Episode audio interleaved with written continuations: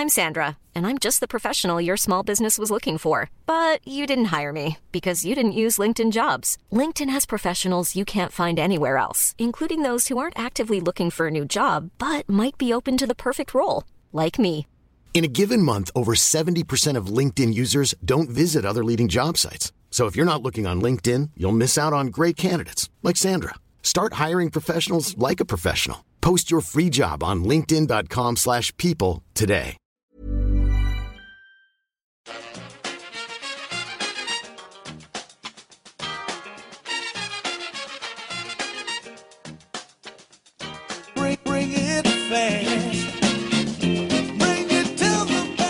Hello and welcome back to the EPL Roundtable. I'm your host, Kevin DeVries, and as always, if you'd like to reach us at the podcast, you can do so by either tweeting us at EPL Roundtable or emailing us at EPLRoundtable at gmail.com. All right, we are back for part two of our winter transfer review special. Uh, joining me, as always, is Dave Hendrick, uh, who always comes on when we do these transfer review specials. So, Dave, thanks so much for coming back on.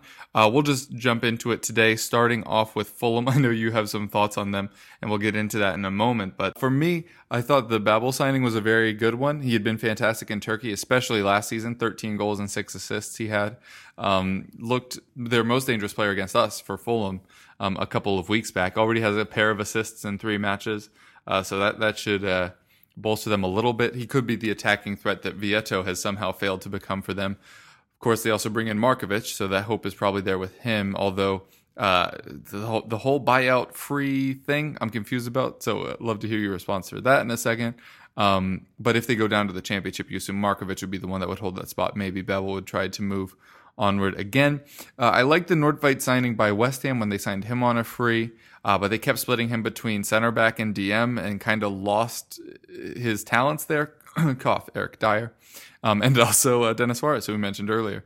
Um, if they just play him in defense, I think that's a, a needed upgrade there in theory, he could play in defensive midfield and you push Calum Chambers back into defense. But Chambers has actually been playing really well in the midfield for them the past few matches. So uh, I would assume you just throw Nordtveit into the back. I'll, I'll keep my grade in my pocket until we hear what you have to say, though. Um, well, I love Ryan Babel. Um, it amazes me that he's only 32. Uh, it seems like a lifetime ago that we had him at Liverpool, and he never really developed into the player he should have been. He had an incredible amount of talent, and Rafa Benitez used him really poorly at Liverpool.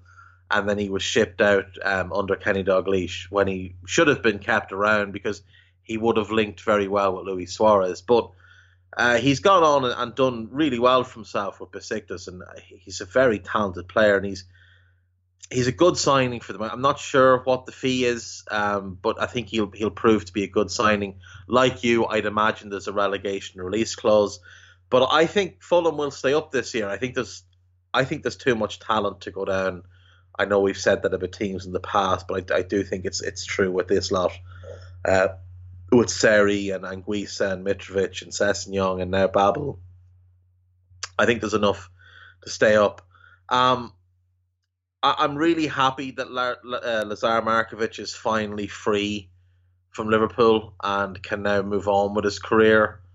Um, he's been treated pretty disgracefully by the club. Um, his confidence was just torn away from him by Brendan Rodgers, um, being the, the absolute bell end that he is. And Klopp hasn't helped matters by just refusing to even consider him. Um, you know, n- never giving him a single chance, which is disgraceful, really. When you see some of the crap that we've had to that we've had to endure, um, the fact this fella couldn't even get a, a look in is, is, is fairly poor management. But um, I hope he goes on and has a has a great career. I really do. I hope he goes to Fulham and, and finds his best form. He went in a couple of loans when he was with us. He went to Hull. He was their best player. He almost kept them up. Um, he went to Fenerbahce. He was exceptional. Then he got injured, and then when he came back, there was a lot of will he won't he like stay permanently kind of talk. He said he wasn't sure, and then all of a sudden the fans turned against him, which was just bizarre. Um, I, I think they demand hundred percent commitment, but looks like uh, Fenerbahce are in a bit of trouble this year. So you know, enjoy that, lads, enjoy that. Um, but yeah, I hope Lazar does brilliantly. I, I really like him. I, I, think he's he's a huge talent. It just he wasted four and a half years of his career at Liverpool. Um, it's a shame. Nordtveit will do well as long as he's played in one position game after game. Don't move him. Just leave him in one position. But Kev, I can only give them a C plus because they needed to go out and spend on a centre back and, and not have our Nord- Nordtveit. They needed to go out and buy someone who could come in and lock down that defence because when Denis Odoi is is a regular in your team, uh, you've done something wrong at this level, and he's just he's not a Premier League player. Um, I, I, think Alfie Mawson's uh, you know an okay defender. I think maybe uh, I, I was guilty of overrating him after seeing him at Swansea. Um, but we must have forgotten that Swansea went down while he was playing for them. But I think Mawson can be a good second centre back if you have the right fella next to him and they should have gone and addressed that. It's not Nordtveit. Nordtveit's a fine third centre back. He's not as you know not a first centre back. Um, I think they could have gotten somebody in. There's there's certainly. I know they tried to get Gary Cahill. Was it was it Gary Cahill they tried to get? Yeah, and I, Cahill rejected interest. it.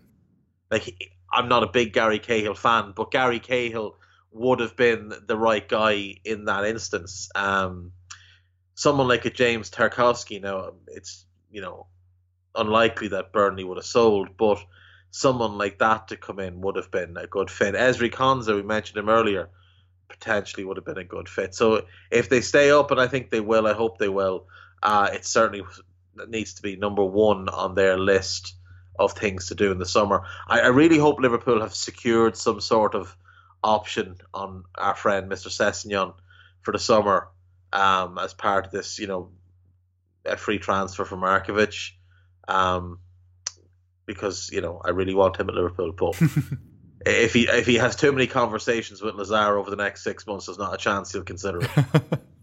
yeah, and it is still interesting with Sessegnon because I think now the price will be reasonable on him, both because of the regression of the market, which we talked about at the top of the show, but also because coming off of a season that he had like last year, the price was always going to be inflated, and he has struggled in the Premier League the way that I expected him to. Although I used to think it would be because of his size, but he has bulked up a little. But it, it, feels like maybe he just doesn't have enough time on the ball now to do what he was doing last year. We'll see. Obviously, the talent is still there, but um, the the price will certainly be lower this summer than it would have been last. Um, I do not think Fulham stay up this season. They do have too much talent to fail, but much like Everton, their their sum is far less than their parts. Um, I've given them a C minus. Uh, they were trying to get a defender in Youssouf Sabaly on the last day, uh, and then Bordeaux just stopped communicating, which is also something Swansea did. And let's hope that that isn't a trend that develops, um, where clubs are in the middle of negotiations, change their mind, and then just don't tell you, and they just stop Oh, well- talking till the window closes. Southampton did that to Liverpool over Van Dijk Yep. in in the summer window, where there was the big blow up, even though they'd already agreed to let him go, and everything was was The way it came out, though, yeah, it, it yeah, looked really w- bad for them. we leaked it to try and kind of scare City and Chelsea away and, and try and get them lower. So Swansea, you know, put the boot in, reported us, all that kind of nonsense went on. Then we were talking to them behind the scenes. Ian Ayre was actually brought back in to kind of handle negotiations because he had a very good re- relationship with them. Everything was set in place. He was going to sign on deadline day, and then they wouldn't answer the phone. And that's what happened. They Yep. wouldn't answer the phone on deadline day. So he ended up stuck there for another six months.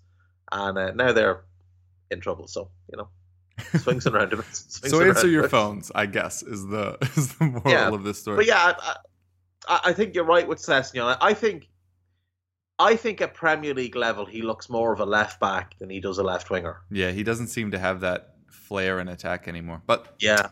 We'll see. It, it, he's still a very talented player, and we'll see how he develops. But for me, a C minus. For you, what was it? A C plus? C plus. And you think they'll stay up, and I don't, and that may have uh, impacted those grades slightly. Um, next up, we'll move on to Huddersfield. Uh, they, much like Brighton, just took lottery tickets for the future, and Brown and Grant. Um, Puncheon is just a, a human being that was supposed to play there till Mooy got back, and now Mooy's back. Um, I, think they're going down. They didn't have a manager during the stretch of the transfer window. No amount of money would have saved them. But surely, as a fan, you would have expected more. I've, I've seen some some of the Huddersfield people we used to have on the sh- on the full show, um, just a gas week in week out. This week, somebody said "I'm tired of the Premier League. That's not exactly what you want your fans to be thinking about your club. Maybe a signing would have kind of turned that public perception around it little a little bit, even if you knew that you were probably still staying down there. Um, but again, th- there's no player that could have saved them this season. Um, I've given them a D. Yeah, it's it's an F from me, and it's an F overall because I think they've tried to repeat the trick of Wagner, and they've gone and they've brought in Dortmund's reserve manager. Um, now maybe that's under the you know advice of Wagner. I don't know, but for me, I, I just think they took too long to get somebody in. A week, a week in, in January is not acceptable. If Wagner, Wagner clearly told them he wanted to go before he actually left. They should have had somebody ready to step in. Um, they lost a week, you know, of, of preparation for games and in the transfer market, and they didn't do anything. I mean, Jason Puncheon, uh, yeah, he's okay, and he he's been fine. He's been a fine Premier League player um, for Crystal Palace for a long time, but he's just what's he really going to bring to this team at this point in his career? I, I just don't see that he'll offer enough. I mean, I could be wrong. He, he, you know, he might have a resurgence and and he, he could be very important for them. I think if they go down, I think he'd be worth keeping because I think he's got you know the leadership and the and the ability to bring them to help bring them back up. Um, but yeah, there's no hope for them. They're going down, and um, it's a shame because I've enjoyed the, the Huddersfield Premier League era, and I, I have doubts that we'll see it again. Yeah, uh, although uh, Grant and Brown, like I said, they both could develop and, and, maybe into players that could help lead a charge back up. But yeah, the, the resources don't seem to be there for uh, another venture up. Maybe if they had handled their time in the Premier League better, they would have succeeded more. But it kind of feels like they they've maximized, like they did as much as they could in the time. Oh, it, it did for certain. I mean, look, they came up on on a shoestring budget. They spent pennies. They needed a striker absolutely desperately this this window, and they didn't didn't do anything. Yeah, I mean, their top scorer is Mathias Jorgensen. Yeah, three three goals. He's centre back. I, I will three say, goals this season. I think I think they got hard done by with I I thought Mounié was going to be way better than than he has been, and he, he's getting the shots off, and some of them are on target, some of them are off, but just just hasn't seemed to click, and they they needed that one to work out. Yeah, he was their big money buy, and it didn't work. Mm-hmm. All right, uh, now we'll talk about Leicester for a little bit. This is an interesting one, obviously a very limited window, but I think that's because they're just a team stuck in the middle and they don't really have any huge needs at the moment. I mean, the young core that they've had coming is now here and starting to get minutes. Not all of them are at their best, obviously, uh, but they have the talent, I, I, genuinely think, to compete for the top four in a couple of years if they can keep all these pieces together. I mean, Maddison, Gray, Chilwell, Ndidi, Soyuncu, Benkovic, who's on loan at Celtic. Iheanacho has struggled, but we know the talent's there. Uh, you bring in Pereira, who's 24, so that fits that same window of, of all of these players coming through. So they're going to be very good soon, but they're yeah, not there yet. They've got their, their two young academy prospects from Harvey Barnes and Hamza yeah. Choudhury as well. Very, yep. very talented players. Uh, I'm I'm not as sold on Choudhury, but we, we can talk about that in a second because I think Tielemans was brought in so that Choudhury doesn't have to play every week. No, I think Tielemans needs to. Well, see, this is the thing. If Youri Tielemans is used properly, he's he's going to be an absolute st- uh, star for them. But to use him properly means playing him as a ten mm. and pushing James Maddison to the left, similar to what you guys do when Dele Alli plays the ten, yeah, and Eriksen plays in the left. And I think, I think talent wise, maybe if if it all works out, they could develop into similar levels of players. Um, I know there's not a huge age gap between between Tielemans and Dele, but you saw Tielemans last season at Anderlecht. He scored 19 goals. Mm-hmm scoring worldies from 25 yards with either foot on a, weekly basis. Maddison is to, to, me the closest thing to Christian Eriksen in the English game, and I think he's, mm. he's, very very good. And when you've got a really good young left back like Ben Chilwell, who's more than happy, purpose. yeah, and he's more than happy to overlap all day long. I think that's really good. For me, then you need to put a base in midfield, and Ndidi plus one. Now, I I think Choudhury is good. I, he's not ready to be playing as regularly but I think he showed me against Liverpool one great, great tackle where he chased Sadio Mane for about 40 yards and made an absolutely incredible tackle on the edge of his own box. I think the nous is there, the the the willingness, the mobility is all there. It's just a matter of fine tuning that and developing him. The same with, with Harvey Barnes, a very talented player who who can play a bunch of positions. Um, they've got Demarai Gray obviously on the right hand side, and if they could get Iheanacho into the the level of form we know he's capable of and work him into the team as the nine with Pereira, Soyuncu, Maguire, and, and Chilwell. I mean, all of a sudden, that's that's a central midfield partner for Ndidi away from being a, a really good outfield ten. Yeah. I think their issue is they need to move on from the title winning group. I mean, Wes Morgan. Well, I just I'm think sorry, they're in that bridge period. Uh, they're- They they're- are. That's why I said like in what, two years. Four years on. Yeah. Are we four years on from that? Um, I, Wes Morgan, I'm sorry, he hasn't been a Premier League quality player for a couple of years now. Danny Simpson was training with. He wasn't a Premier League level player that year. Yeah, but he's yeah, exactly, and he was training with the kids until like November this year when they were like, "Oh, well, we, we're we're stuck, so you come back in and we're going to play you again." Like that's just, it's not fair on the player. It's certainly not the right thing to do. I think they're really close to being very, very good. I, I, I they'll never get back to Premier League winning level. I don't think, and I have doubts over whether Tielemans will stay there beyond the summer. But if they could keep him and add one more in midfield, and then go and get a goalkeeper to kind of start to ease Kasper Schmeichel out, I think there's there's the the bones of something really good here. Potentially a team better than the title winning team. It's just that now Liverpool, City, Spurs, etc., are all a lot better than they were that season. Um, they need to figure out what they're going to do with the manager situation as well, because how how long have we now been hearing that they're looking to make a change, that the the end is Yeah. coming, and then they get a half decent result, and he gets another couple of weeks. To be fair, full decent results because they beat City and Chelsea in like two out of three weeks. Oh yeah, and then that gave him another couple of weeks, and then they lost a few games in a row, and then he was on the verge of the sack when they came to play us, and then they got a draw, and now he's got another couple of weeks to save his job.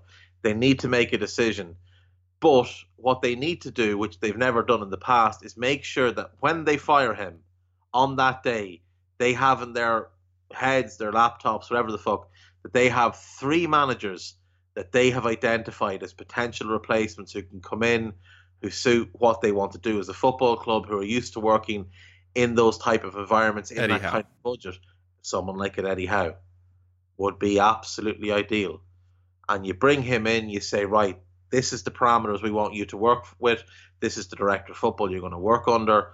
These are the players we're looking to build around. You don't have to worry about us selling these players out from underneath you because we're not that type of club. We are more than wealthy enough to sustain this group of players. You will have a certain amount of money to spend, but you're not allowed to make decisions on who we sign because you've got a terrible eye for talent. And then you, you, you move forward. You, you don't give him the Brendan Rodgers a contract. He's the other one that's been linked, and they, they should stay well clear um, of of the Brodge. But yeah, I mean, Eddie Howe would do really, really well at Leicester, and I think that's a club that can grow and grow and grow and become, you know, they, they'll never have the resources of the top six, but they could become the number seven team in England season after season and perhaps win a couple of domestic cups. And I think everybody connected with the club would be very, very happy about that. Yeah, they're, they're definitely a good place. Like uh, you allude to, I don't think I explicitly said it. This is just a six month loan. Um, but one of the reasons I was so bummed out that Tottenham didn't pursue this is I think he would settle well in the Premier League. And if he enjoys his time at Leicester, it would make it far more likely that he would want to stay. And as we said, I love your films. yeah, love and, and his age I'd puts him in that to- same period as the rest of those. Yeah, like for me, uh, I, I'm I just don't understand why Liverpool didn't go for him because we need an attacking midfielder. Yeah. um, and he fits like a dream into our squad. You look at everything about his game, his work rate, his his ball winning, his ability to pass the ball, dribble, shoot. Everything about him is perfect for what Liverpool are set up to do, and we've we've done nothing, and we've just let him go to Leicester. Now, again, perhaps for a club like yourselves and ourselves, it's a case of well, let's let him go there, and if he does well, and what we both did with the- Maddison. Yeah, exactly. Well, yeah, but I think I think that's backfired a little bit in terms of I think you could have had him for 25, and I think it'll take 50 to get him out of Leicester now. Yep. And we can't afford 50 on a backup. You can't afford 50 on a backup. Mm-mm. So, yeah. But if we him. if we had brought him in, we'd be far less concerned about Eriksen's long term fate. But True. We'll stop making this about our two clubs and uh, move on to Liverpool. um, so, uh, Dave, all the big clubs, as we've said, outside of uh, Chelsea and Arsenal, did nothing. I've given them all different grades. Well, not all, but I've given a lot of them different grades. I've just given you the blanket C.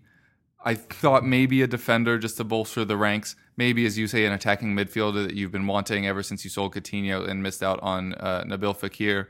Um, but all in all, you're you're in a good way right now. Obviously, leading the Premier League, uh, and I'm assuming Klopp just didn't want to mess with anything.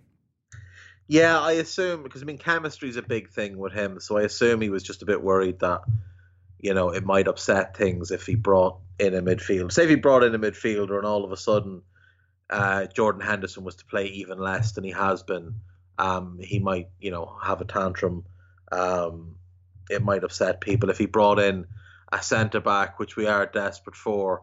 Uh, Dejan Lovren might throw the toys from the pram, uh, and these things can upset you know a, a title race. And we definitely needed to do something. Um I, i've i've given us a d minus um because of the Clyne loan largely because i just thought the timing of it was, was stupid.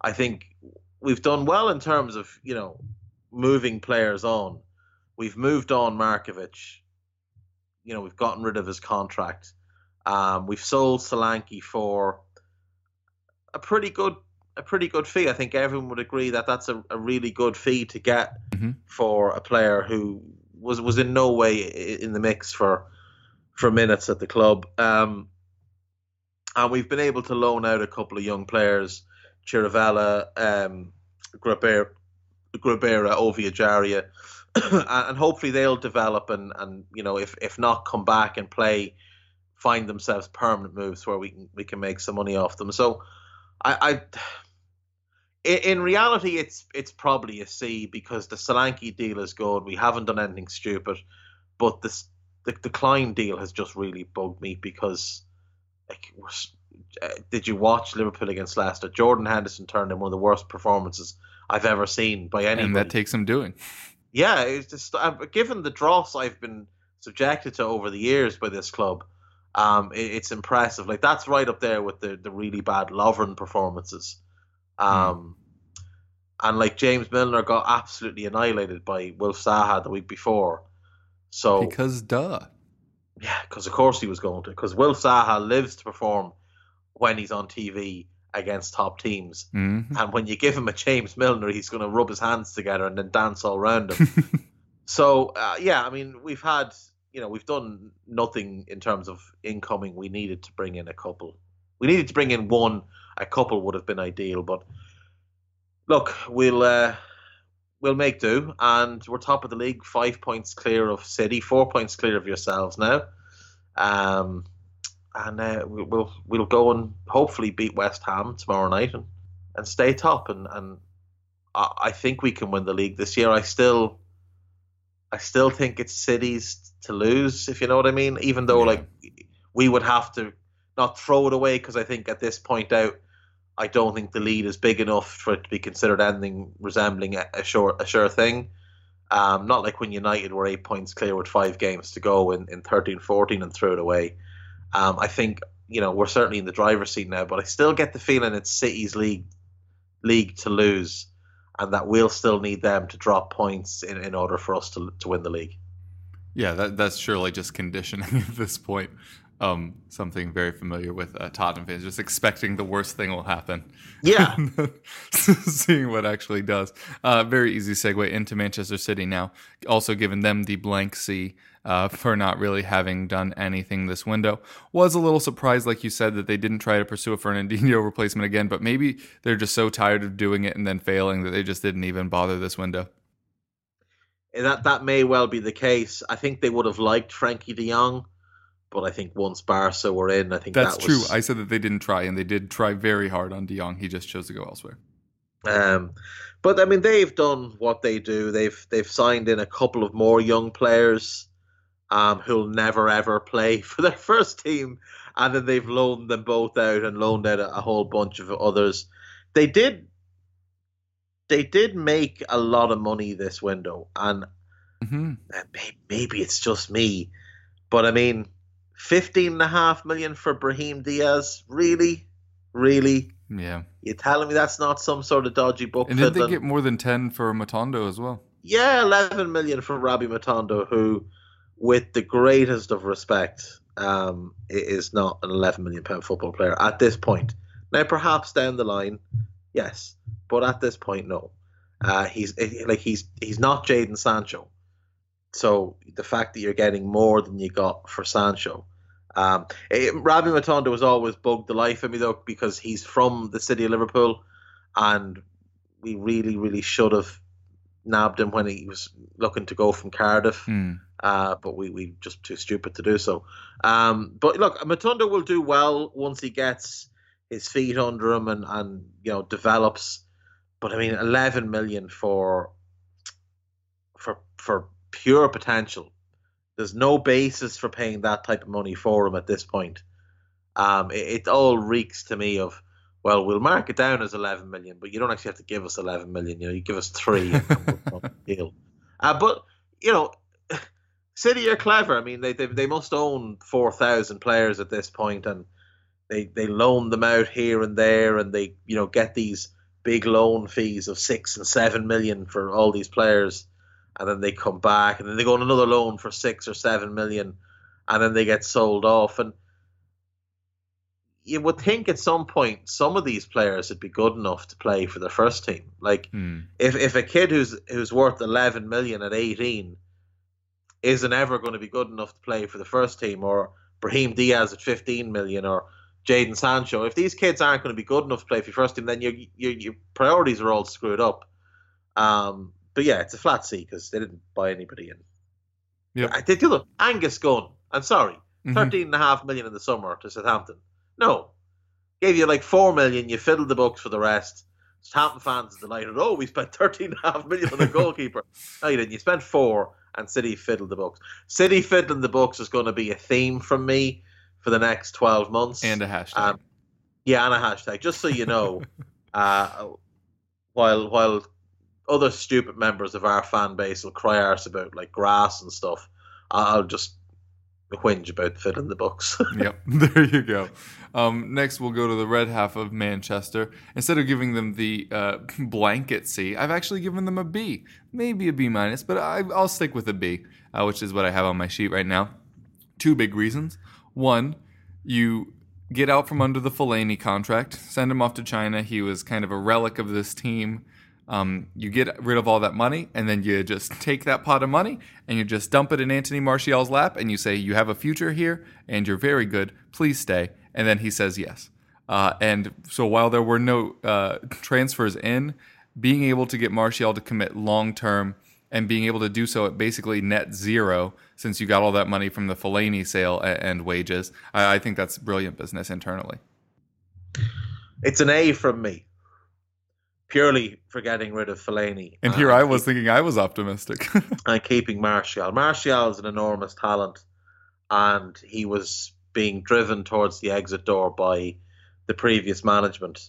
Um, and I, I don't know how good Ole Gunnar Solskjaer is as a manager there. I know he was dreadful at Cardiff, and I know we'll they know won by the end of March. We will. Um, we will know, but yeah, that's the thing because they had a look. You couldn't have cherry picked an easier run of games from to take over for, uh, but now it gets difficult. Um, we'll see. We'll see what they're made of. They they looked dreadful against Burnley. Um, so I don't know what the long term future is at that club in terms of management. Is it is it Solskjaer? Will they try again for Pochettino in the summer? Um, it might Zinedine Zidane be interested? Whoever. So one thing I do know is that if it is the summer and they get rid of Solskjaer and they are going to go and pitch to Mauricio Pochettino and say, look, come to our club. he's going to look at the squad he has, and he's going to look at Harry Kane and Dele Alli and Christian Eriksen and players like this, and he's going to think, well, I've got uh, Heung-min Son, I should mention, because he is exceptional. Mhm. Um, he's going to look at that group and he's going to say, well, why would I leave those four players? That's a world class front four. That's as good a front four as anybody in the world has to work Yeah. with. And anything else is going to be a step down. But if United can turn around and go, okay, well, we've got Marcus Rashford and Anthony Martial, and you'll have 200 million to go and buy two more to fill out your front four. And and Pochettino could probably get the best out of Lukaku. Not that I want to encourage such a thing. Yeah, of course. He would certainly get more out of Lukaku than we've seen from previous managers. Um, he'll get more out of Paul Pogba than we've seen. Even though Pogba, to his credit, has been a lot better. He'll certainly get a lot more out of Fred. I think there's the basis of a defence in Dalot, in Bailly, Lindelof, and Shaw that Poch could look at, rub his hands together, and think, brilliant, I'm going to have the best defence in the league again. You have David De Gea. You're probably one short in midfield and one short in attack of what he would ideally like. But you're Manchester United and you've got all the money in the world. But one of your big selling points will be Anthony Martial is locked into a long term contract. Because Poch might look at him and go, okay, well, I have my Harry Kane now. I'm going to move him to number nine and I'm going to build around him as my number nine. I don't see any problem with that. I think Marcus Rashford, you could you could maybe make him into a slightly different version of Son, of, of Son and what he does for the team as that kind of secondary striker. Um, maybe he would go back for for Eriksen or Alli and try and buy them, but certainly there's there's the makings of a team there, and they've done well this year to just to get rid of that dreadful Fellaini contract. The next one to get rid of is the dreadful Alexis contract. And if you can do that and unburden yourself from the terrible decisions that were made by the last three managers in terms of giving massive money to average players or players past their best, United can get themselves back on track. So yeah, for me, it's an A. Um, I think I think it's a sensible A because what have United done in the past, Kev? They've panicked and they've gone, oh look, there's a really expensive shiny thing. Let's buy it, and it turns out it's just a piece of tinfoil sitting on top of a rock. And instead of buying, you know, a, a 50 million shiny thing, now they Mhm. own a 50 million rock and a you know two cent piece of tinfoil. Hi, this is Craig Robinson from Ways to Win, and support for this podcast comes from Invesco QQQ, the official ETF of the NCAA. The future isn't scary. Not realizing its potential, however, could be. Just like on the recruiting trail, I've seen potential come in many forms as a coach. Learn more at Invesco.com slash QQQ. Let's rethink possibility. Invesco Distributors, Inc. I'm Sandra, and I'm just the professional your small business was looking for. But you didn't hire me because you didn't use LinkedIn jobs. LinkedIn has professionals you can't find anywhere else, including those who aren't actively looking for a new job but might be open to the perfect role, like me. In a given month, over 70% of LinkedIn users don't visit other leading job sites. So if you're not looking on LinkedIn, you'll miss out on great candidates like Sandra. Start hiring professionals like a professional. Post your free job on linkedin.com/people today. Yeah, uh, uh, you, make a very compelling argument, but I'll, I'll stick by my guns. I'll go with B. You'll go with A. Uh, we'll head to Newcastle, who are the only club that I've actually given an A to. Uh, and funnily enough, I don't think Jake agrees with me on this. We did a, a Newcastle segment with him, and he was a little disappointed that they didn't do more. But I feel like they filled the two biggest holes in that squad, which was a genuine creator and a half decent left back. And admittedly, I don't know that much about Barreca, but he cannot be worse than what they've had thus far. Although, credit to Matt Ritchie for filling in as a left wing back and doing it decently. Um, but you, you just needed somebody that actually plays that position there. Uh, and Almiron may just be the best slash most perfect signing and or fit of this window. Um, Benitez wanted him for ages. He can step into the team and make an immediate impact. They need both goals and creativity from midfield. He had 13 goals, 11 assists last season in the MLS. The only potential downside is that the price is a little high just because we haven't really seen a talented younger player leave the MLS to the Premier League before. Like we just don't have that analog to like base things off of. Um, but if he does well, it's going to set things up very well as a relationship between the two. I was speaking to um, Sam, who who comes on and discusses Palace with us sometimes, about how I think the MLS's goal is, sh- or, well, should be, and potentially is starting to become being like the Eredivisie, is get in these young players, develop them, sell them for massive money. And Yeah. uh, if Almiron does well, this could be the beginning of that era. I, I forget which player, but DC United just sold someone to uh, PSG, so th- this could start to become a thing. Um, but I personally think Almiron will work out very well for Newcastle, and like Dubravka and Kennedy last season, I think uh, Almiron on his own could probably keep them up, and if Barreca's halfway decent, uh, he'll certainly contribute to to their Premier League survival as well. So yeah, it's it's an A for me. Um, Luciano Acosta, he's the one that was going to PSG. I think that fell through though. Oh, did it? Oh, yeah. I think it literally fell through at the last minute. Um, but yeah, I, I 100% agree with you, especially on, on what you're saying about the MLS. Rather than being what you have traditionally been, which is a retirement home for players from the top leagues, start to become the nursery to develop these players. Almiron can be the first of these. Mhm. His teammate Ezequiel Barco at at Atlanta, um, Atlanta is arguably Argentina's biggest prospect Yeah, and he's there like and they were so much fun to watch last season sure were. they were just a joy and if For those that don't know, they won the league. They won the league in their second season in existence as a football as a club which is just tremendous. And they, they've had massive backing behind them but they've gone out they've been aggressive in their their, their transfer market strategy. And you have to spend they- the money right, exactly. that's exactly it. And now you know we'll see how they how they move on from here. Their manager left in the summer. Frank de Boer has taken over. They got in Almir- Martinez already to replace Almiron. Yeah, so I mean, it's not like they're they're taking a step backwards; they're stepping forward and continuing to be aggressive. I think he'll do well in the Premier League. I think players like him who have exceptional pace, exceptional dribbling, and a willingness to work really, really hard will always succeed in the Premier League. And I think if you have, he's really, really brave as well, and that's one thing. Like say, like a Lazar Markovic, there's been questions about how brave he is he his confidence will go if a pass goes astray and he won't try it again. Almiron, f- from the games I've seen, will try it over and over again. Um, I think he's happy to put a team on his back and try and carry them. And Rafa's had success with players of, of his ilk in the past with Pablo Aimar.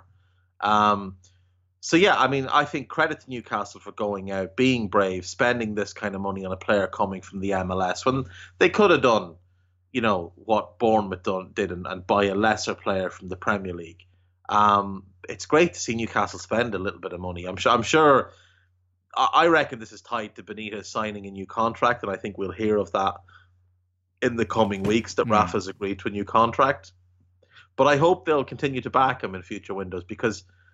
You know, I, I think Barek is a good left back. He was certainly very good for Torino. Hasn't worked from at, at Monaco, but no, none of Monaco's signings over the last two years have really worked all that well. Yeah. Um, so that's more, I think that's more indicative of the club being in, in upheaval than the player himself. So, I mean, like they've had a turgid, a turgid list of left backs at Newcastle over the last few years. So I, I, I, agree with you. I think it's an A, and I think, uh, I think Almiron's going to be a lot of fun to watch in the Premier League. Yeah, especially now that you finally have Rondon firing, like just Yeah. getting him that service. Yeah, it, it should be very fun to watch indeed. And I, I assume that you agree that they should be safe. Oh yeah, I mean, I think they, sh- I think they probably would have been safe anyway because I think Benitez is just good enough to Yeah. keep them up and to pick and choose the right games to grind out um, the results. But yeah, I, th- I think this will definitely see them stay up and and hopefully it's the start of Newcastle turning things around and getting back up up the table where they belong. They're a, Yeah. a club that belongs in the top half, and uh, Jake is one of my favorite people who does these podcasts, and I, I really hope he'll, he'll get to see some some exciting times now with Almiron. Yeah, hopefully exciting times on the pitch and hopefully an ownership change soon, just to relieve that just Yeah. rock hanging over all Newcastle fans' heads. Um, moving on to Southampton now. I think this is my first F of the list.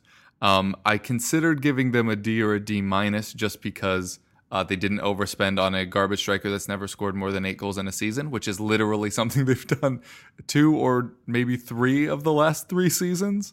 because it, it was Gabbiadini last year. It was Guido Carrillo. They may have done it the year before as well. But they just kept spending money on strikers that don't score goals and then complain about not scoring goals. It was an incredible run that they were on there.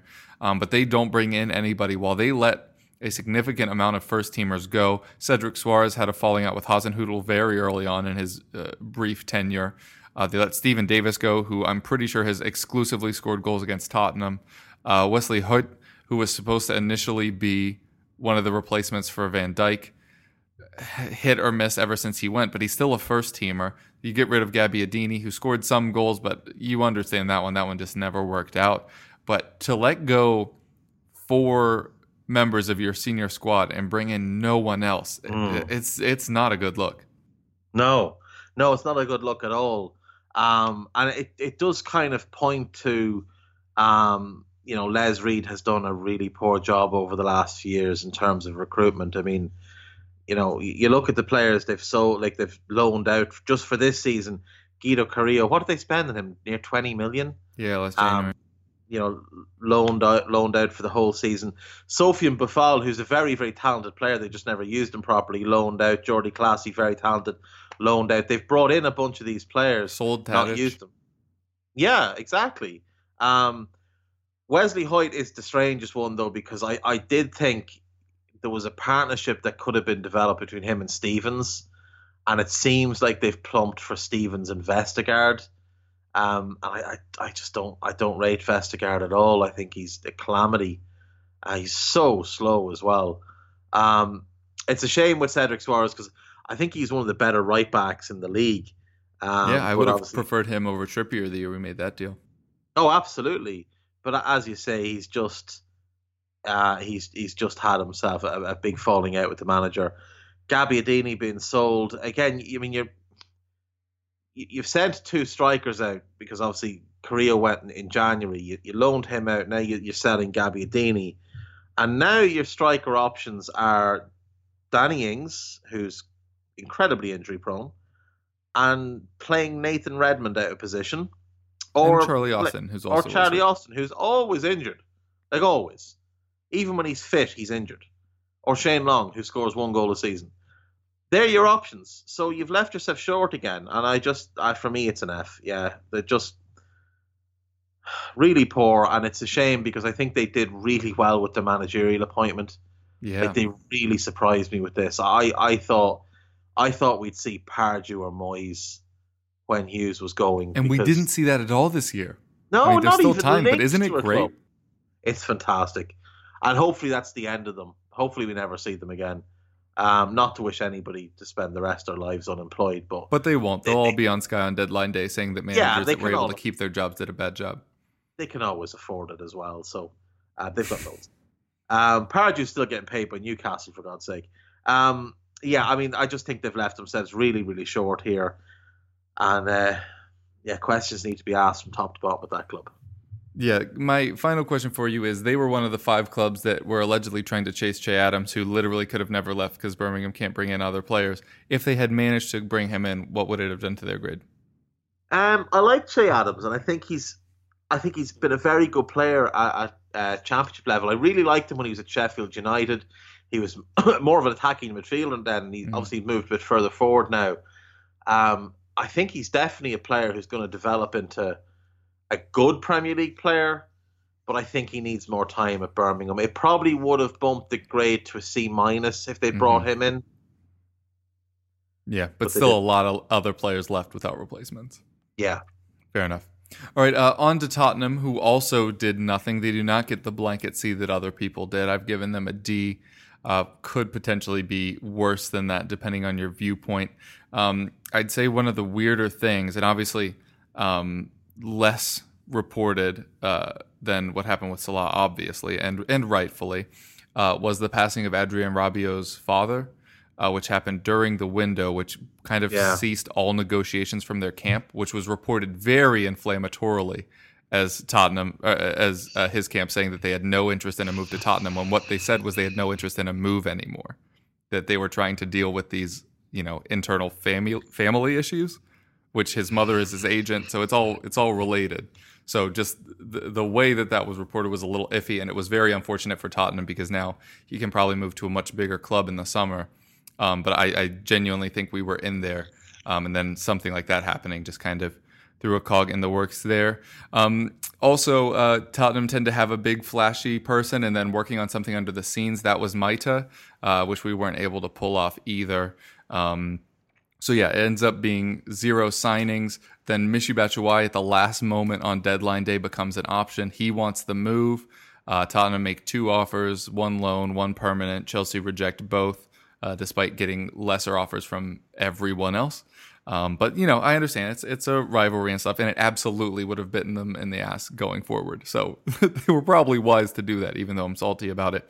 But what I do think is very interesting, and it is one of the reasons I haven't given it as an F, is because it brought about a turnaround on Vincent Janssen and the mind of Mauricio Pochettino. And I imagine that the conversation went something like this: Well, we offer five million on loan or thirty million permanent for Batshuayi, and they said no. What do we do? Who do we buy? Oh, well, remember how we have Vincent Janssen, a player that was rated similarly the same year as Batshuayi in our reserves, rotting because Pochettino doesn't like him? Oh, maybe we should play that guy instead of spending 30 million. I imagine the conversation went something like that because literally the day after the transfer window, Janssen was added to the Premier League squad. He's going to be added to the Champions League squad. And Pochettino said that, you know, he can't make a move to other places for reasons that he's not willing to discuss crazy tabloidy rumory stuff that I don't want to give any credence to, but has been discussed is potentially he has gambling debts and that he wasn't able to leave for that reason. I cannot speak to that at all. But Pochettino letting back in Vincent Janssen adds a body to the squad the same way signing another player would have. The talent is there. Uh, he's been scoring for the U23 since he got fit again. And I think that just keeps it above an F. Um, the Rabiot thing, very unfortunate uh, the timing there uh, again of a situation that was non-football related. We were never really that in on De Jong. We could have been a year and a half ago. We tried to include him in um, uh, him and or De Ligt in the Davinson Sanchez deal, where we were going to pay for both of them, but they could keep one of them, and then we'd we'd get both a year later. Uh, they always imagined they could sell both of them for more than that, and they sure have on uh, um, on De Jong, and we'll see on De Ligt probably in the summer, but. Uh, disappointing from us. Thought we were a couple players short, especially with uh, Kane and Son both being absent at the same time. But we squeaked by with Llorente in the Premier League. Got knocked out of two domestic clubs the uh, two domestic cups in the process. Um, central midfield, letting Dembele go and not bring in a central midfield replacement, I think, is the biggest sin uh, for the club of the window. Yeah, I think I think a body was definitely needed in midfield. I think I, I was a little bit surprised that they didn't just go and try and buy Rabiot and buy him now because I think PSG would be open to that, and I think he potentially could have gotten the same deal. He like you could have offered him the same deal he would have gotten the summer. Yeah. But you just give PSG ten to twelve million, they probably would have taken it because they've already said he's not going to play for us again. Um, so I think I think you could have brought him in. Um, but look, you've got you do have some quality in midfield. I mean, Dier and Sissoko have largely played far too much, and for me, it's it's troublesome that Victor Wanyama has been so marginalised. He's he's just back now from fitness, and he did yeah. play against Palace in the in the uh, FA Cup. And he should now play every game for the rest of the season as long as he's fit. Um, because I think him and Winks could be a good partnership. Yeah, Winks is the passer, Wanyama is the destroyer. That's it, and I, I think Winks has been a major positive for Spurs this season. He's really stepped up. Um, I still dislike that his shirt number is eight and not forty. um, I think a trick was missed. I, I don't know that Winks is is good enough to start for you long term. That remains to be seen. I mean, he's certainly a talented player, but is he a starter for a top four team in the long term? I don't know. Um, we were talking about Leicester earlier on. He would be perfect in that team. Age, mm. profile, a skill set, everything next to Ndidi, he'd be he'd be outstanding in that team. Um, but you know, he's been a big big big plus for you guys this year. Um, you needed somebody. You needed one more in attack. You, you've got great options: Lamela, Moura, Dele, Christian Eriksen, Son, Kane. I mean, when you list them out, there's there's great talent there. But you've had injury problems, and if you could have gone and got Michy Batshuayi on loan or or whoever, it would have been it would have just meant something to the squad. Someone like an Ismaila Sarr who can play a Ooh, multitude of positions, like he would be ideal for Spurs. And you know, my my, my list was of two. Uh, was Depay and Martial last summer, and obviously neither Yeah. came off. Yeah, you know, or like someone like a Nicolas Pepe this summer would be very, very good. Hmm. Um, but you know, I, I think I think you're in a really good position. I, I certainly think you'll be top four without a doubt.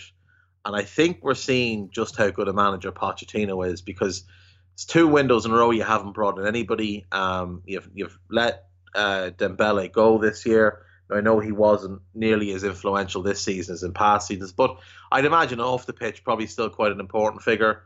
Um, you know, you're still playing every single game away from home, and to be in the position you're in, second going into today, it just it's tremendous from from Poch. Um, so I, I I'll go with C minus just because I think, as I said to you in the summer, I think it's better to not buy than to buy poorly.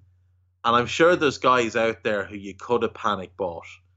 You were clearly Yeah, in for we had names being thrown at us all deadline day, and Yeah, Poch and there was clearly no. money there to be spent. You know, you, you you offered the money for Michy, so the money was there. Um, but you see, you could have gone and bought badly. I mean, you could have gone and bought Dominic Solanke for twenty million, Yeah. and and and and it's not a knock against Solanke, and it doesn't change how I feel about him going to Bournemouth. But for Spurs, you're you're sitting at the top table, so you need to be aiming for m- more fitting food, shall we say? Um, not not what you you can't shop at the same place as, as Bournemouth shop. You need to be aiming higher. So for me, I think it's probably better to keep that 30 million or whatever was there until the summer when more players will be available. You've now got six full months to scout. You're going to have more of an idea of what your financial situation will be because you'll be in the stadium by then. And you'll have more of an idea of, you know, might this be the summer that Christian Eriksen goes? Is Toby Alderweireld going to go this summer? Might Jan Vertonghen want to move on? Or Hugo Lloris might want to go back to France? Things like this. So probably better to keep your powder dry and, and wait till summer. I'll go with C minus. Yeah, I, I'm starting to get concerned that this might be the Eriksen departure year, but uh, we will see. Um, and I will I will draw one quick comparison between Tottenham and Liverpool's window, which is why Liverpool got a C from me and Tottenham got a D. Is that you were able to shift Solanke, potentially Clyne, if that that purchase option is is there. You got rid of Markovic, and that's what Tottenham haven't been able to do. It's not just about the money; it's about the numbers. And Nkoudou has been wasting away at Tottenham, alone to Monaco. He gets on deadline day with no option to buy, so he's still at the club. As much as I'm excited that Janssen might get a chance again, he's still at the club.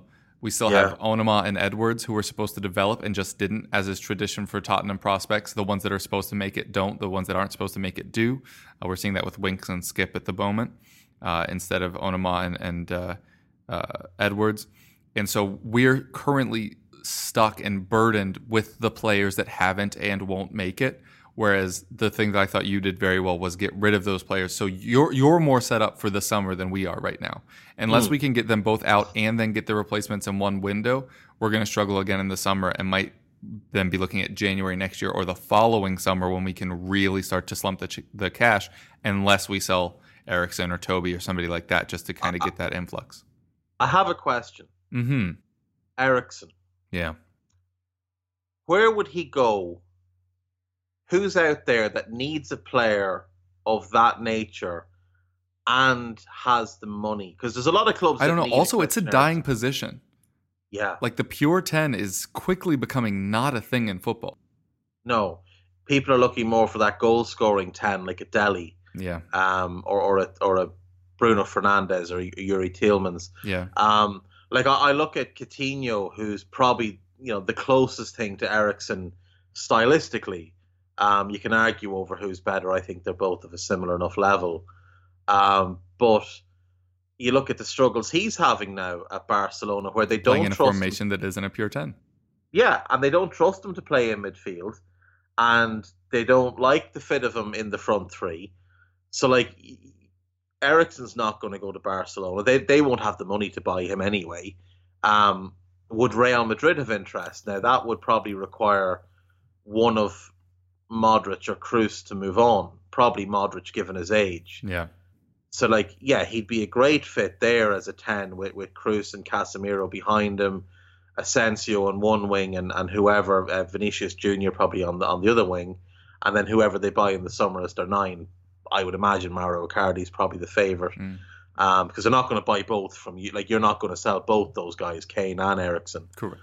Um, so outside of Real, who will have other options, And by the way, one of the reasons Eriksen hasn't signed his contract extension was to see what the interest was this window.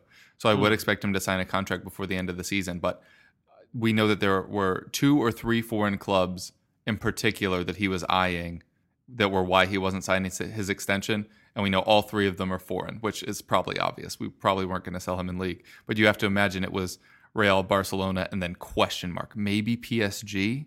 PSG and Bayern, I would imagine. Oh, Bayern teams. would actually make a lot of sense. and he would fit at Bayern because and he'd fit that their current age thing because they're Yeah. they're finally moving past like the Ribery Robben era. exactly they're Actually, Bayern makes a lot of sense. 24, 27. But Bayern have agreed to buy Pavard. Bayern want to buy Lucas Hernandez and they want to buy Timo Werner. And Now, that you're is a lot of money. looking- exactly. That's in all likelihood that's 170 million ish Which for in the three Bundesliga players. is not there TV money wise. Exactly. So I think you might just get lucky and be able to keep hold of Christian Eriksen purely on the basis of the teams that want him can't afford him and the teams that can afford him don't have a use for him because they don't play that type of player. Yeah, and if if Madrid keep playing a four three three, I, I think Eriksen would be somewhat wasted in that anyway. But For sure. yeah, we'll we'll see what happens with Tottenham in the summer. Although that's what we said last summer about January, so we'll just Yes. see how far we kick this rock uh, along the road. Um, next up, we'll talk about Watford, but very briefly, they they take a potential flyer on Adam Parks, uh, but he's heading to the U23s. No guarantee for me that he'll ever make the first team as their goalkeeper. Um, so they get the same C from me as the clubs that did nothing. Um, they did sign. Uh, what is the name of the Stuparevic? Stuparevic, the young striker that they brought in. I think they paid a Ooh, couple he of didn't million show up on him. the Premier League list. Yeah, he's a Serbian striker. They brought him in for two million. Now, I think they're they're again. It's a, a kind of a future flyer. Let's hope for the best. This might turn into into something, or it could be nothing. But they're another club who've done done a bit of this. I mean, they they signed uh, Quina from West Ham in the summer for a million in the hope that he'd become something. Ken Sema in the summer the same way. So it seems to be what they do. And if you if you those who who understand Watford are owned by the same family that own Udinese, Udinese, and this is what yeah. this is what Udinese have always done. They've gone out and they've bought young talents in bulk and hope that one or two would develop. I think that's what they've done again here.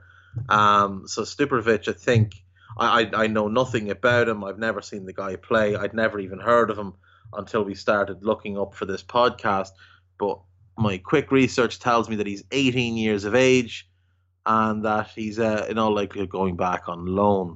So, um, yeah, I mean, that's what they've done. So for me, it's a flat C because I don't know anything about him, and uh, it was reported by the Watford Observer on the 15th of January. So I'm taking that as a as a worthy source of Mhm. information um, that that has that, that that deal has taken place. But yeah, they've done nothing else.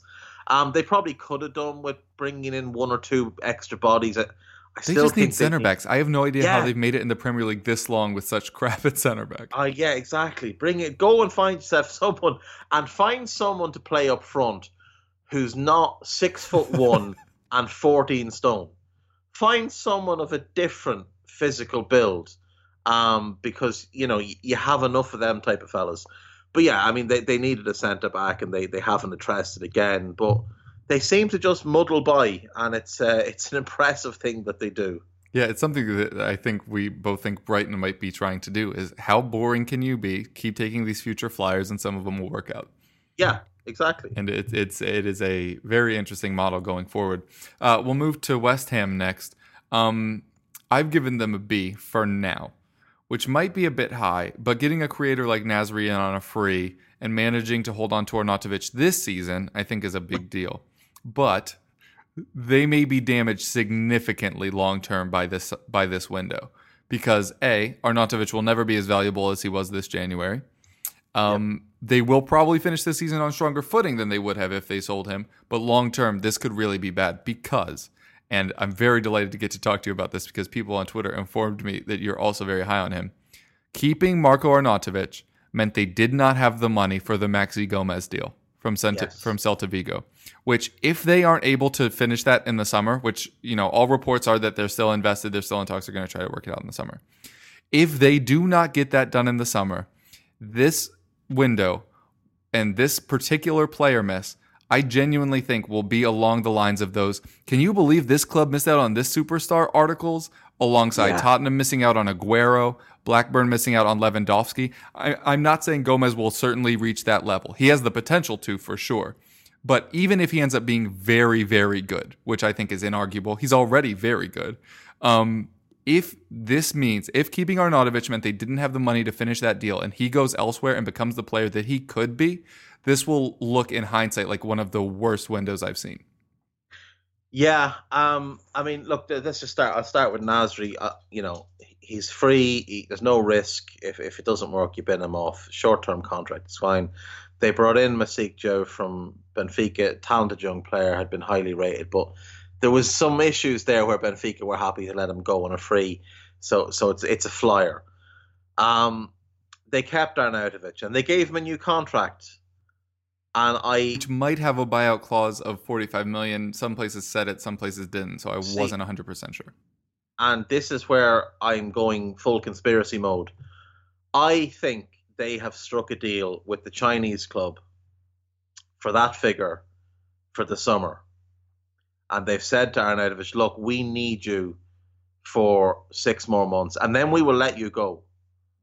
We will allow you to go to China. We'll look, we'll agree the deal now. It'll all be put in place. We'll just keep it hush hush.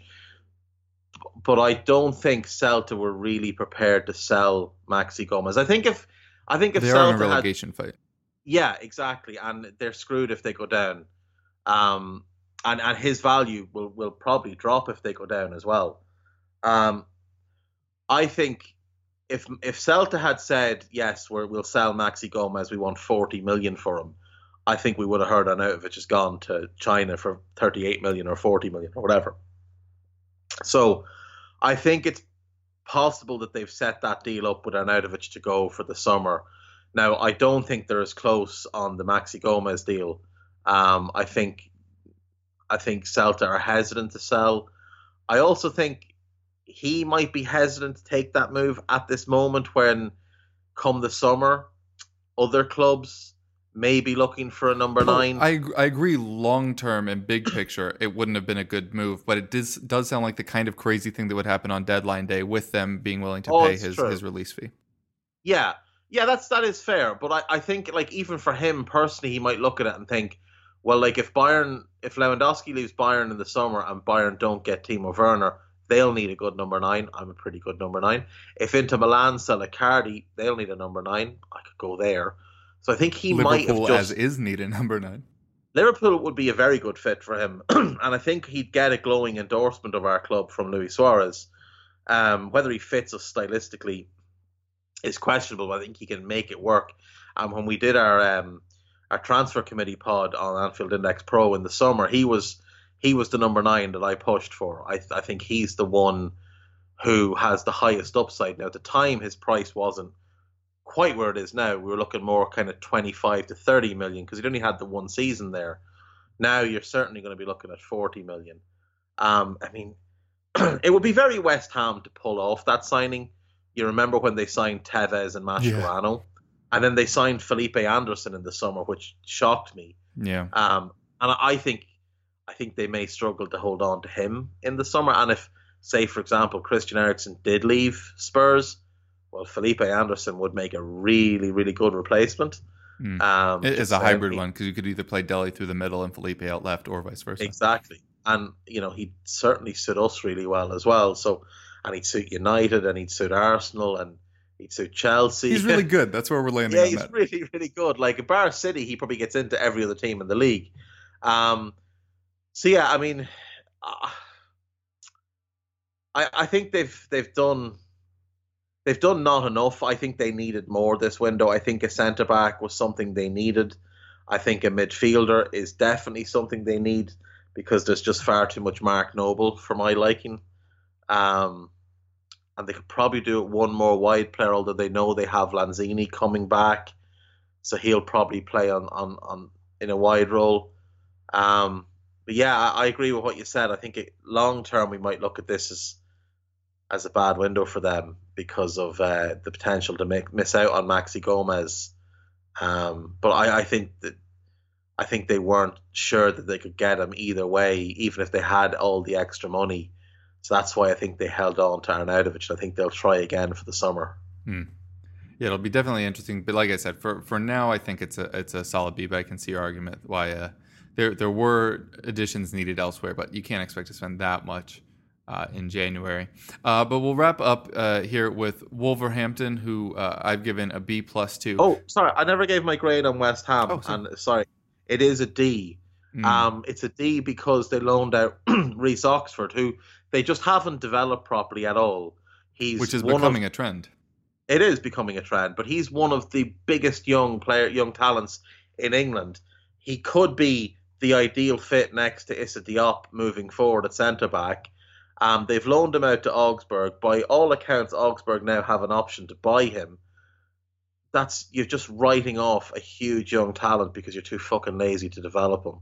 Yeah, there might be some issues where it's not all rosy like it is with Declan Rice, where he just comes in and he just kind of gets better and better, you know, incrementally each week. It might take a bit of work with Reece, but it's just so stupid. So I would have given them a B right up until deadline day when they did that loan, and now it's Hmm. it's a D.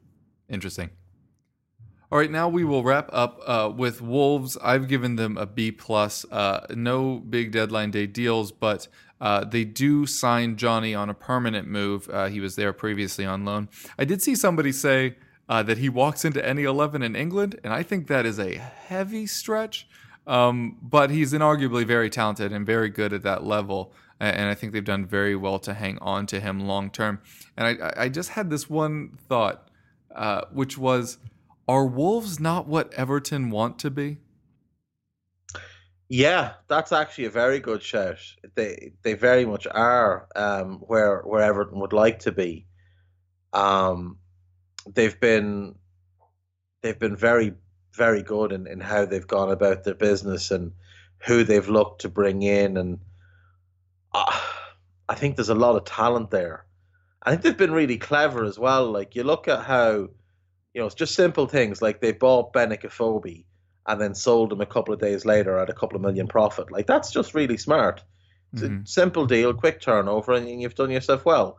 Um, I'm not as high on Jonny as a lot of people. I certainly don't agree with that. I can't. I saw the same same tweet, and I, I can't remember who said it, but I just can't agree with the, that notion. And it was somebody that I usually am like, oh yeah, good point. I was like, mm, Yeah, whoa, it whoa, was- crazy. That's it exactly. Um, like again, I think he's okay. I think he's decent. But if he was really good, wouldn't Atletico Madrid just have kept him, given they're currently desperate for a right back? Mm. You know, he he plays both sides. He's equally comfortable both sides. Um, Juanfran is very much at the end of his career. They don't have a replacement. They've been using people like Thomas Partey and others in that role um, because Vrsaljko was loaned out inexplicably. And uh, and is now hurt. yeah, I mean, they only bought Jonny in the summer. So they bought him from Celta. Um, I can't remember what they paid, but I think it was about six million. They've loaned him out. He's paid played six months at Wolves. He has been pretty good, but a little bit inconsistent. And they've made twelve million profit.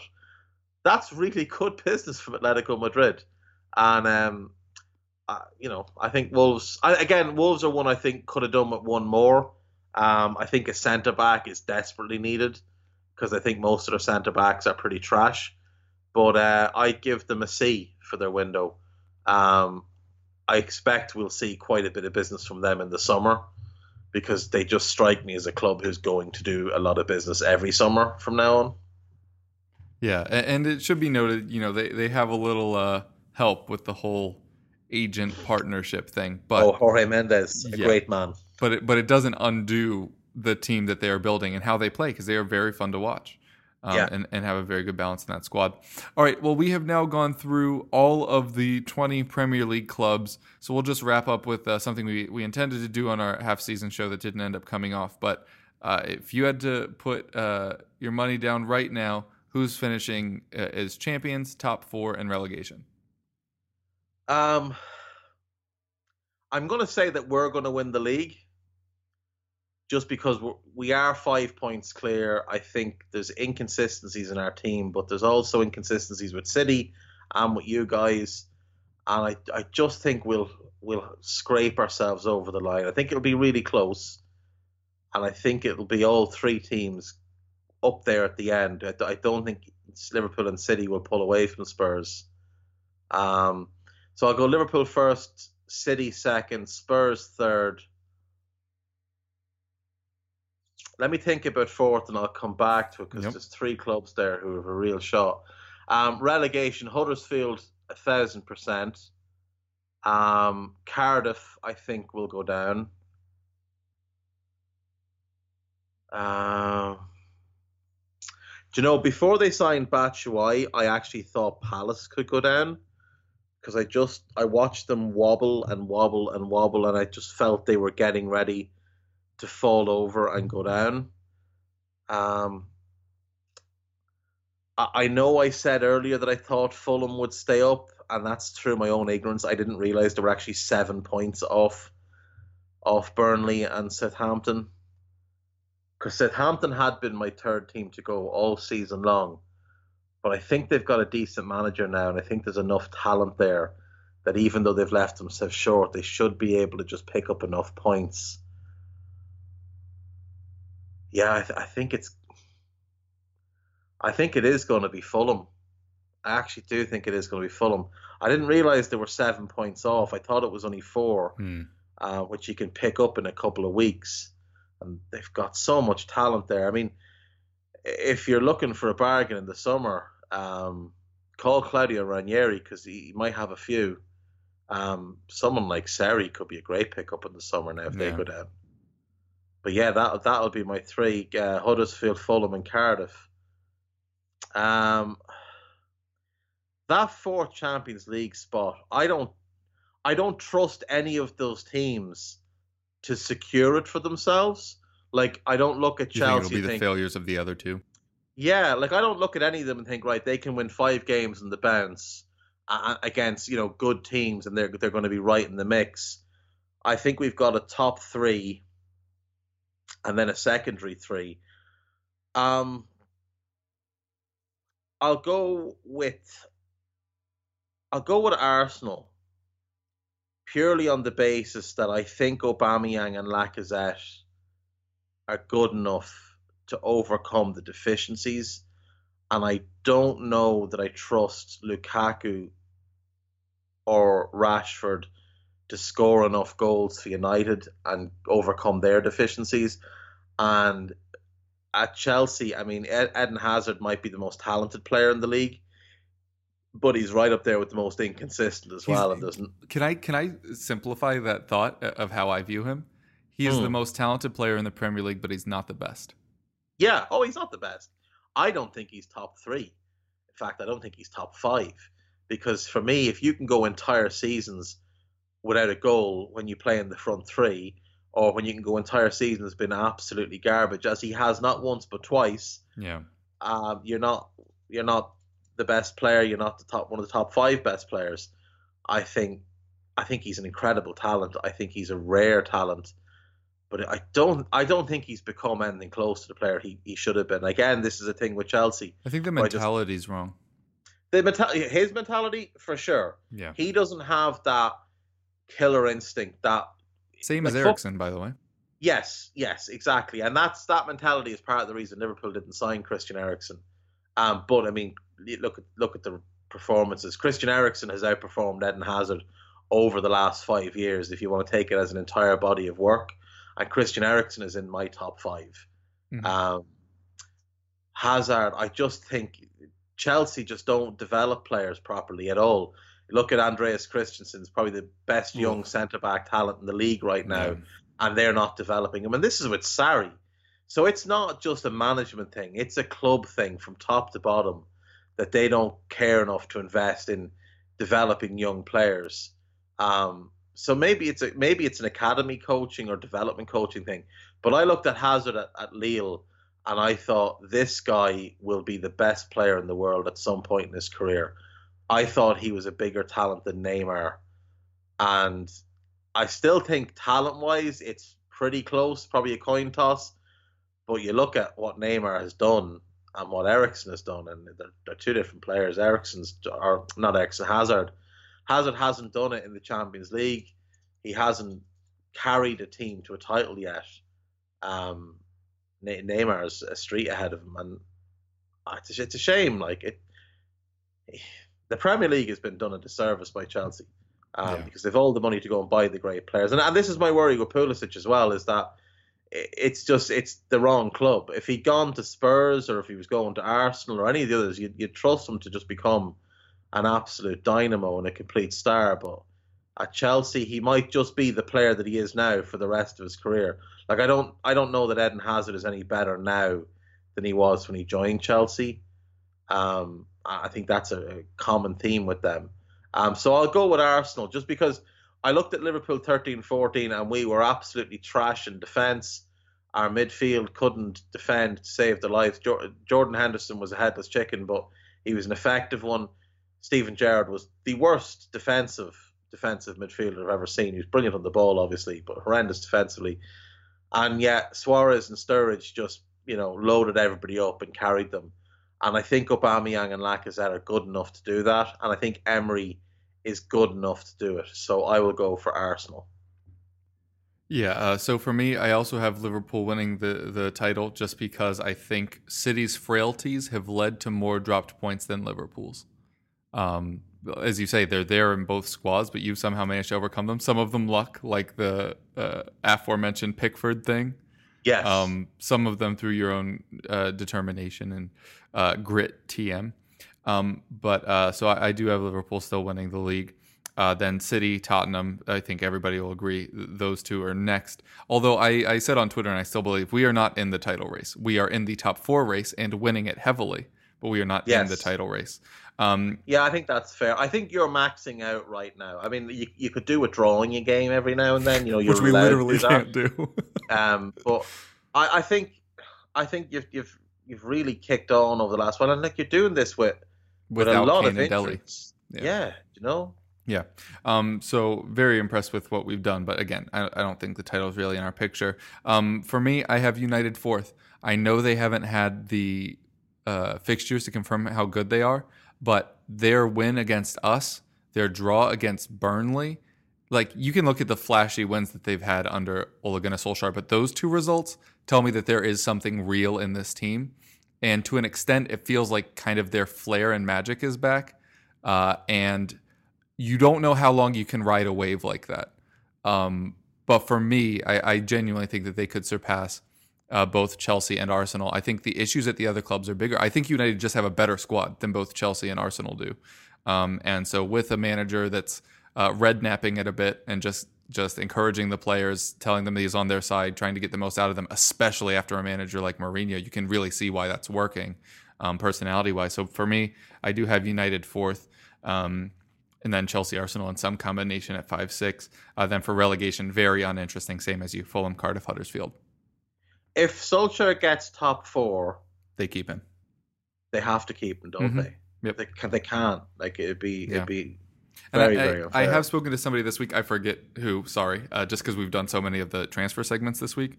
But somebody said that they want United to finish top four because they'll get stuck with uh, Ole Gunnar Solskjaer the way Chelsea did with uh, Di Matteo after the Champions League win. But I, I there, there's a difference there and it might be an intangible one, but I I know that Solskjaer has struggled everywhere else he's been, but maybe it's being at that club. There have been rumors uh, that uh, Cause came on and said he he believes somewhat that Sir Alex is actually kind of pulling the strings a little bit. Um, but uh, yeah, I, I just think it's going to work for some reason, and it shouldn't have. Let me clarify that. I didn't think this would work, but it's pretty inarguable that it is. But again, check back in in March and see how they performed after all these difficult fixtures.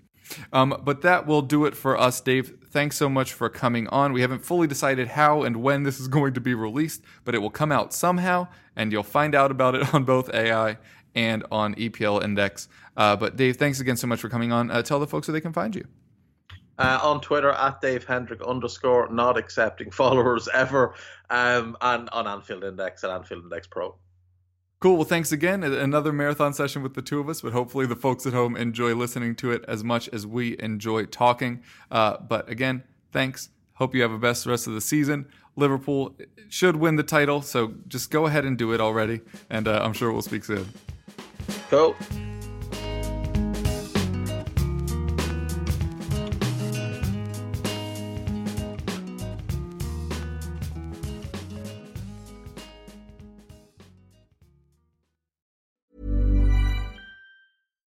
Deserves the best, and there's no better place to shop for Mother's Day than Whole Foods Market. They're your destination for unbeatable savings, from premium gifts to show-stopping flowers and irresistible desserts. Start by saving 33% with Prime on all body care and candles. Then get a 15-stem bunch of tulips for just $9.99 each with Prime. Round out Mom's menu with festive rosé, irresistible berry chantilly cake, and more special treats. Come celebrate Mother's Day at Whole Foods Market.